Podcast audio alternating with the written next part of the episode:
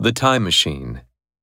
The Time Traveler, for so it will be convenient to speak of him, was expounding a recondite matter to us. His gray eyes shone and twinkled, and his usually pale face was flushed and animated. The fire burnt brightly, and the soft radiance of the incandescent lights in the lilies of silver caught the bubbles that flashed and passed in our glasses. Our chairs, being his patents, embraced and caressed us rather than submitted to be sat upon, and there was that luxurious after-dinner atmosphere when thought runs gracefully free of the trammels of precision.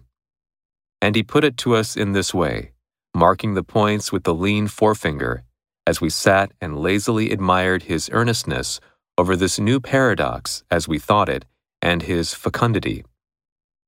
You must follow me carefully. I shall have to controvert one or two ideas that are almost universally accepted. The geometry, for instance, they taught you at school is founded on a misconception. Expound.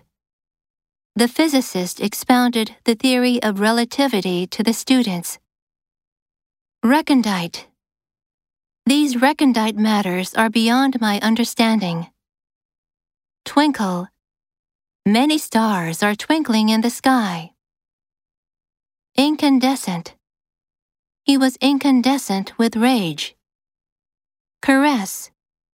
The wind caressed his neck like the gentle hand of a mother. Trammel. He was emancipated from all trammels. Fecundity. The fecundity of this land is truly marvelous. Controvert.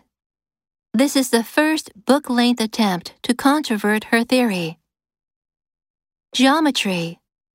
I find geometry more difficult than algebra.